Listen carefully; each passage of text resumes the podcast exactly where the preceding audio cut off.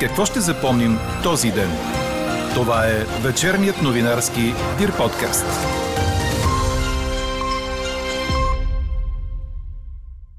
Сметките за газ на българските домакинства тази зима ще скочат с до 80%, показват изчисления на компания, доставяща този вид отопление – от януари до година спират измамите с техническите прегледи на автомобилите. Това увери в интервю за Дирбеге директорът на автомобилна администрация Бойко Рановски.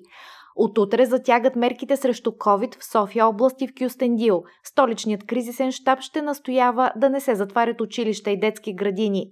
Преброяване по време на епидемия с тази хаотична организация и резултат 82% преброено население може да се счита за голям успех – още от коментара на преподавателя в Софийския университет доцент Джана Попова, очаквайте в края на подкаст новините. Говори Дирбеге.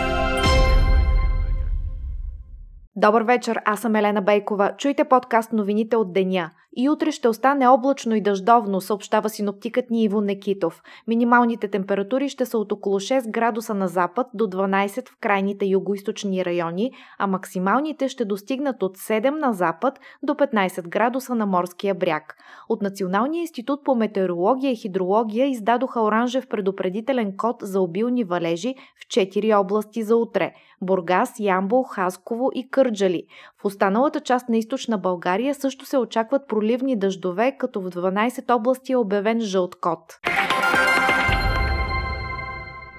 Хаотични послания, промени в сроковете и в условията на епидемия, Резултатът от 82% преброено население може да се счита за голям успех. Коментарът направи за подкаст новините преподавателят по журналистика в Софийския университет доцент Жана Попова във връзка с завършилото в неделя национално преброяване на населението и жилищния фонд, което се прави веднъж на 10 години от Националния статистически институт.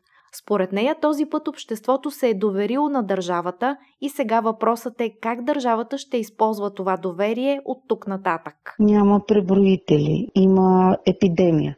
Насред епидемия да се прави преброяване, честно казано, на много екзотична идея.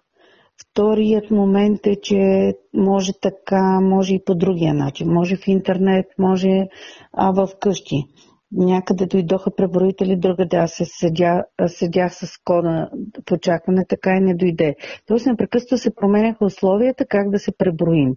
На фона на това, а, този хаос се оказва, че около 82% от а, населението са решили да последват а, дали заради глобите, дали по други причини, защото според мен и другите причини са интересни, а, са решили да последват статистически институт. Цялото интервю с доцент Жана Попова, както и резултата от днешната ни анкета. Мислите ли, че националното преброяване успя да постигне целите си? Очаквайте в края на подкаст новините. Заради поскъпването на природния газ, сметките на отопляващите се по този начин домакинства ще скочат с до 80% в студените месеци, предаде BTV. Според изчисленията на една от компаниите, доставящи газ за битови потребители, ако тенденциите при цените на синьото гориво се запазят, то сметките на клиентите за октомври ще са между 50 и 150 лева по-високи, в зависимост от големината на домовете и потреблението. Това би означавало около 50% по-високи сметки в сравнение с миналата година. През зимните месеци сметката може да се окаже с до 300 лева повече за месец, което означава скок с 70-80% спрямо миналата година. Компаниите доставчици на газ предлагат възможност зимните по-високи сметки да се разпределят на равни вноски през останалата част от годината. И още за отоплението, конкретно това на столичани. Кварталите, които останаха без топла вода в неделя заради ремонт на газопровод в участъка от Горни Богров до Нови Искър, могат да очакват възстановяване на топлоподаването още днес, съобщиха от Българ Трансгаз. В частите на София, които се топлоснабдяват от ТЕЦ София, отоплителна централа Земляне и отоплителна централа Люлин, подаването на топло трябва да е тръгнало след обед, а не както беше планирано утре сутринта а от Топлофикация съобщават, че парното в София ще бъде пуснато поетапно до края на седмицата. За да се пресекат корупционните практики при провеждане на теоретичния изпит на кандидат-шофьорите, отпада възможността това да се случи чрез хартиени листовки в случай на технически проблем с електронното устройство. Промените са разписани в инструкцията за провеждане на изпитите за придобиване на свидетелство за управление на моторно превозно средство и са публикувани за обществено обсъждане в началото на октомври. Какво се променя? Разясни в интервю за ДИР-БГ директорът на агенция автомобилна администрация Бойко Рановски. Ако по време на решаване на теста на теоретичния се получи някакъв срив с работното място, на което кандидата решава теста, системата дава опция на нашия провеждащия изпита да премести кандидата на друго работно място, като изпита ще продължи от там, докъдето е стигнал на същата листовка, която му се е паднала електронна и ще продължи да попълва, да отговаря на въпросите от там до където е стигнал. Няма да си изгуби информацията, която до момента той е нанесъл в системата. Пред колегата Калин Каменов, Бойко Рановски напомни на шофьорите, че трябва да приведат превозните си средства в изправност, тъй като от 12 януари до година при технически преглед информацията за отделянето на вредни емисии няма да се попълва на ръка, а директно ще влиза в системата. Ако някой сега си позволява при измерване на емисиите в пункт да направи някаква злоупотреба и да въведе неверни данни в системата, само и само автомобила да се счита за технически изправен, след 12 януари няма да могат да го правят. Така че димомерите и газ анализаторите, ако сега някой въвежда грешни данни и не отразява правилно, след 12 януари ще му е трудно да го направи и ще трябва да връща тези автомобили като технически неизправни. За предстоящи промени в организацията на дейността на болниците, които да позволят увеличаване на броя трансплантации у нас, съобщи здравният министр Стойчо Кацаров, предаде БТА. По думите му са били анализирани причините за малкия брой трансплантации в страната, като за последните 10 години средно годишно е имало 10 до 20 трупни донора. За увеличаването на броя на трансплантациите не се изисква промяна в закона. Проблемът не е в нежеланието на хората да дарят органите на близките си, а в организацията на дейността в донорските бази, обясни Кацаров. Вече са направени нормативни промени, които няма да позволяват предреждане в листата на чакащите, увери той. По думите му правилата са променени така, че в България никога повече да не се извършват криминални трансплантации. По информация на БТА, донорските бази в страната към момента са 30. Какво не се случи днес?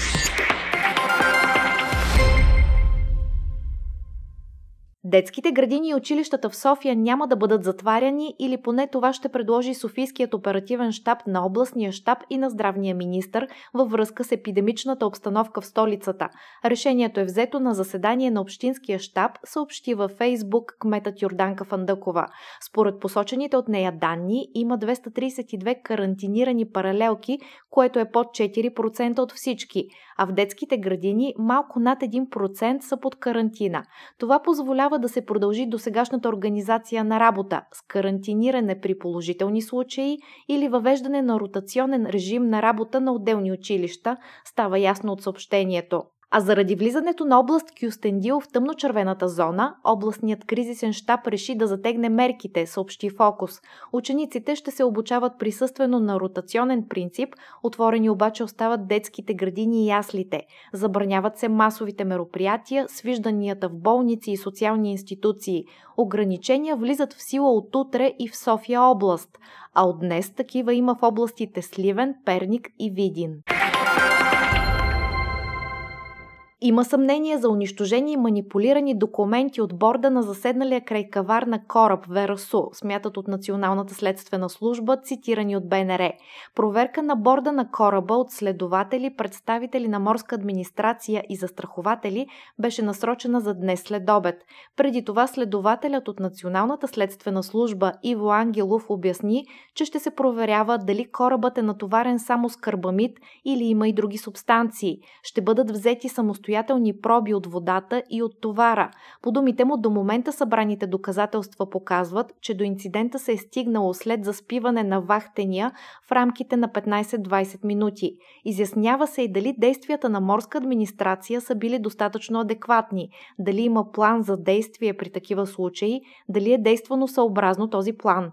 Ще се установи и дали има записи от камери, които да свидетелстват за случилото се в нощта на инцидента. А от Еко Министерството съобщиха, че товарът на Верасу е чист карбамид, във водата около кораба няма тежки метали.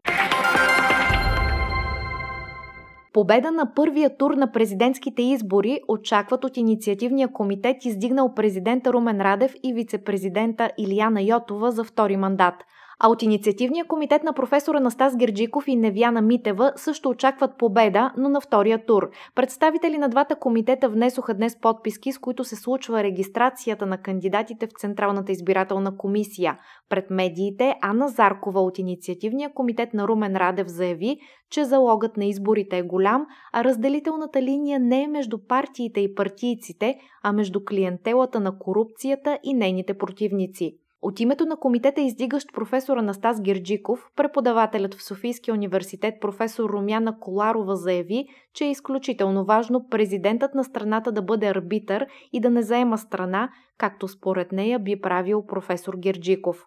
Междувременно общинският съветник от Демократична България Методи Лалов поиска оставката на председателя на Да България Христо Иванов, както и на част от изпълнителния съвет на партията Ивайло Мирчев и Антонета Цонева – Последва отговор от Христо Иванов, който заяви, че на партията предстои важна предизборна кампания и призова «Нека всички да опитаме да не я проваляме отвътре». С заявка, че протестите ще продължат утре, пътните фирми изтеглиха камионите си от центъра на София, предаде БНР. Четири часа тежката строителна техника беше събрана за демонстрация под прозорците на Министерския съвет. Пътните фирми настояват за изплащане на близо 900 милиона лева за извършени ремонти. По-рано ресорният министр Виолета Комитова обяви, че ще разговаря само с собственици на фирми, а пътните строители поискаха нейната оставка. Четете още в Дирбеге. Екипът на Димитър Бербатов свика пресконференция ден преди провеждането на утрешния конгрес за ново ръководство на Българския футболен съюз, предаде Корнер – Бербатов, Стилиян Петров, Мартин Петров и Петър Величков отново изразиха своето съмнение, че ще се проведе честен вод. Величков обяви, че нарочно няма да бъдат допуснати делегати на някои от клубовете, тъй като са явни критици на сегашното ръководство. Членът на изпълкома отново критикува директно Борислав Михайлов и обясни каква е процедурната хватка, с която делегатите ще бъдат спрени. Има клубове, чието делегати са с отявлени критични позиции към това ръководство. Прави се опит делегати на определени клубове да не бъдат допуснати до Конгреса. Не им се издават карти с аргумент, че те не са легитимно избрани, посочи Величков. Чухте вечерния новинарски Дир подкаст. Подробно по темите в подкаста четете в Дирбеге. Каква я мислехме, каква стана? Мислите ли, че националното преброяване успя да постигне целите си? Над 86% от вас отговориха с не в днешната ни анкета. Ето и още едно мнение. Специфичното на това национално преброяване е, че то се случи по време на епидемия и всеки от нас ще го запомни по различен начин, но със сигурност ще го запомни. А на фона на хаотичната организация и промените в сроковете, постигнатият резултат от 82% преброено население може да се счита за голям успех. Това обясни за подкаст новините доцент Жана Попова, преподавател по журналистика в Софийския университет. Според нея, от тук нататък започват съмненията какви данни са събрани. Чуйте какво още разказа тя. Това е много голям успех, защото това беше едно доста хаотично преброяване. Няма преброители, има, и, има епидемия. Насред епидемия да се прави преброяване, честно казано, е на много екзотична идея. Вторият момент е, че може така, може и по другия начин. Може в интернет, може а, в къщи някъде дойдоха преброители, другаде аз се седя, седях с кода в очакване, така и не дойде. Тоест непрекъснато се променяха условията как да се преброим. На фона на това, а, този хаос, се оказва, че около 82% от а, населението са решили да последват а, дали заради глобите, дали по други причини, защото според мен и другите причини са интересни, а, са решили да последват статистически институт. Въобще, какво е статистиката за нас е много, много интересно в този момент, в който ние изключително много разчитаме на статистика, както забелязвате, ние ставаме и лягаме с данните за болни хора и заразени, а, за трети избори, които ни предстоят. Всичко това са социални явления, с които работим с статистиката. И затова на мен специално ми се струва, че този път обществото някакси се довери на държавата. Статистически институт винаги е така свързан с представителността на държавата. Тук въпросът е как държавата ще използва това доверие от тук нататък. Те казват, че не са очаквали, че почти 20% няма да се преброят. Тоест, че това са много хора, които не са преброили. Но всъщност добре е да се има предвид, че доста объркващи послания изпратиха. И като казвате хаос, какви бяха основните грешки в организацията на преброяването? Първото така хаотично послание беше до кога е срокът. Това е винаги много важен момент, когато става за преброяване. Той беше удължаван. А второто хаотично послание беше дали ще идва преброител, дали няма да идва. Накрая се наложи а, да се пусне един мейл, на който хората да си изпратят кода. Честно казано, аз не мисля, че някой ще го отваря този мейл, защото когато нещо е пожелателно, само и само да послужи като отдушник, то няма никакъв смисъл. Но нали, имаш код, който трябва да изпратиш и си обяснахме с този код. Хората се почувстваха някакси а, в а, пространството изоставени от преброителите. Малко така се получи в София. Докато в други населени, населени места, доколкото разбрах, имало проблеми това да се достигне. Особено в така места, в които ние като а, хора, които така се ограничаваме в кварталите и не влизаме да речем в ромските квартали, се е стигнало до това те сами да се организират. Тая самоорганизация сама по себе си е нещо хубаво. Само, че когато става дума за данни, на мен, например, като изследовател, би ми било интересно да разбера а, как хората отговарят на въпросите за радиото и телевизията. По принцип да се отговаря за цифрово радио в а, период, в който аналогово и цифрово радио на хората, това все още България им е смътно какво означава на част от хората, е много интересно всъщност какво ги питаш.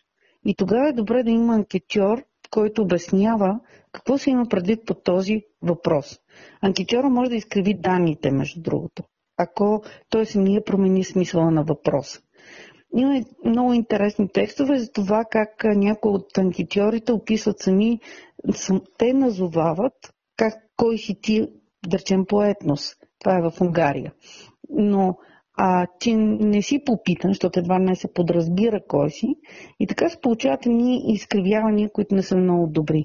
Аз мисля, че ние прекалено много така хубаво се доверихме на а, статистически институт, преброихме се и сега ще започнат съмненията какви данни са събрани. То ще започнат съмненията за някакви изкривявания на данните, което е най-нормалната реакция от друга страна. Може ли да се каже, че това беше по-скоро самопреброяване, отколкото преброяване? На определени места, да. Имаше различни послания. Хората решиха, че а, глобата беше мотивиращото. Това беше първото нещо. Тоест, ако ти не се преброиш, има натиск през глобата. Това винаги е голям проблем, ако глобата е единствената ни мотивация.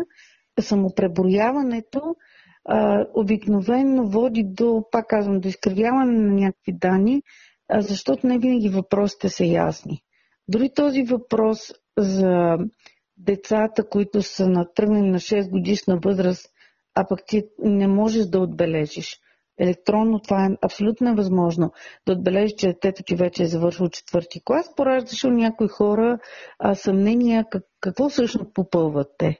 Нали, не може да си завършил на 19 години а, някаква степен на образование, защото така по принцип е създадена системата. Обикновено това създава съмнение. И затова това съм, самопреброяване, може би пък е нещо хубаво, когато обществото се организира за да направи, да помогне на държавата нещо, което тя не може да направи. А имаш ли нещо различно в поведението на преброяваните хора в сравнение с предишното преброяване, така доколкото имате наблюдения в тази посока? А, първо, според мен, паметта за предишното преброяване я пазят много малко хора. Това е преживяване, което много бързо забравяш. И, и обикновено, нали, това е нормално, тъй като преброяването е нещо, което няма някаква емоционална стойност. Нали, имаш ходилник, нямаш ходилник. Това не може да бъде нещо, което помниш за цял живот. Така че какви ще бъдат спомените за това преброяване, ще бъде много интересно нещо да, да проследим след 10 години. Но има нещо специфично. Това е преброяване по време на епидемия. Това винаги ще се помни. И съответно това как ти си преживял, какви усещания си имал, също ще се помни. Новото ми се струва, което хората отчитат са въпросите за туалетната и за компютъра в един заедно, пакет, така да се каже, битовизми. Тоест, това, че се пита за най-елементарните неща и за нещо, което се счита, че все пак те отвежда малко по-далеч от епохата на клозета, а, винаги прави впечатление. И другото, което е важно, всички от тези послания, които ние намираме после в популистските послания, всичко свързано с езика, с религията, с етноса, винаги а, правят впечатление и така пораждат някакви напрежения в хората. Аз мисля, че този път, понеже партиите, които са свързани с популизма, в момента не са в парламента и тези послания не са силни, това не избоява в медиите. При миналото преброяване си спомням, че въпросите за езика и за религията бяха изключително силно коментирани. Какво имаш право да отговаряш, какво може да не отговаряш, така нататък, бяха изключително силно коментирани заради присъствието на тези партии в Народното събрание. Така приключва днешната ни анкета. Новата тема очаквайте утре отново в обедния новинарски подкаст. Приятна вечер! Слушайте още, гледайте повече и четете всичко в Дирбеге.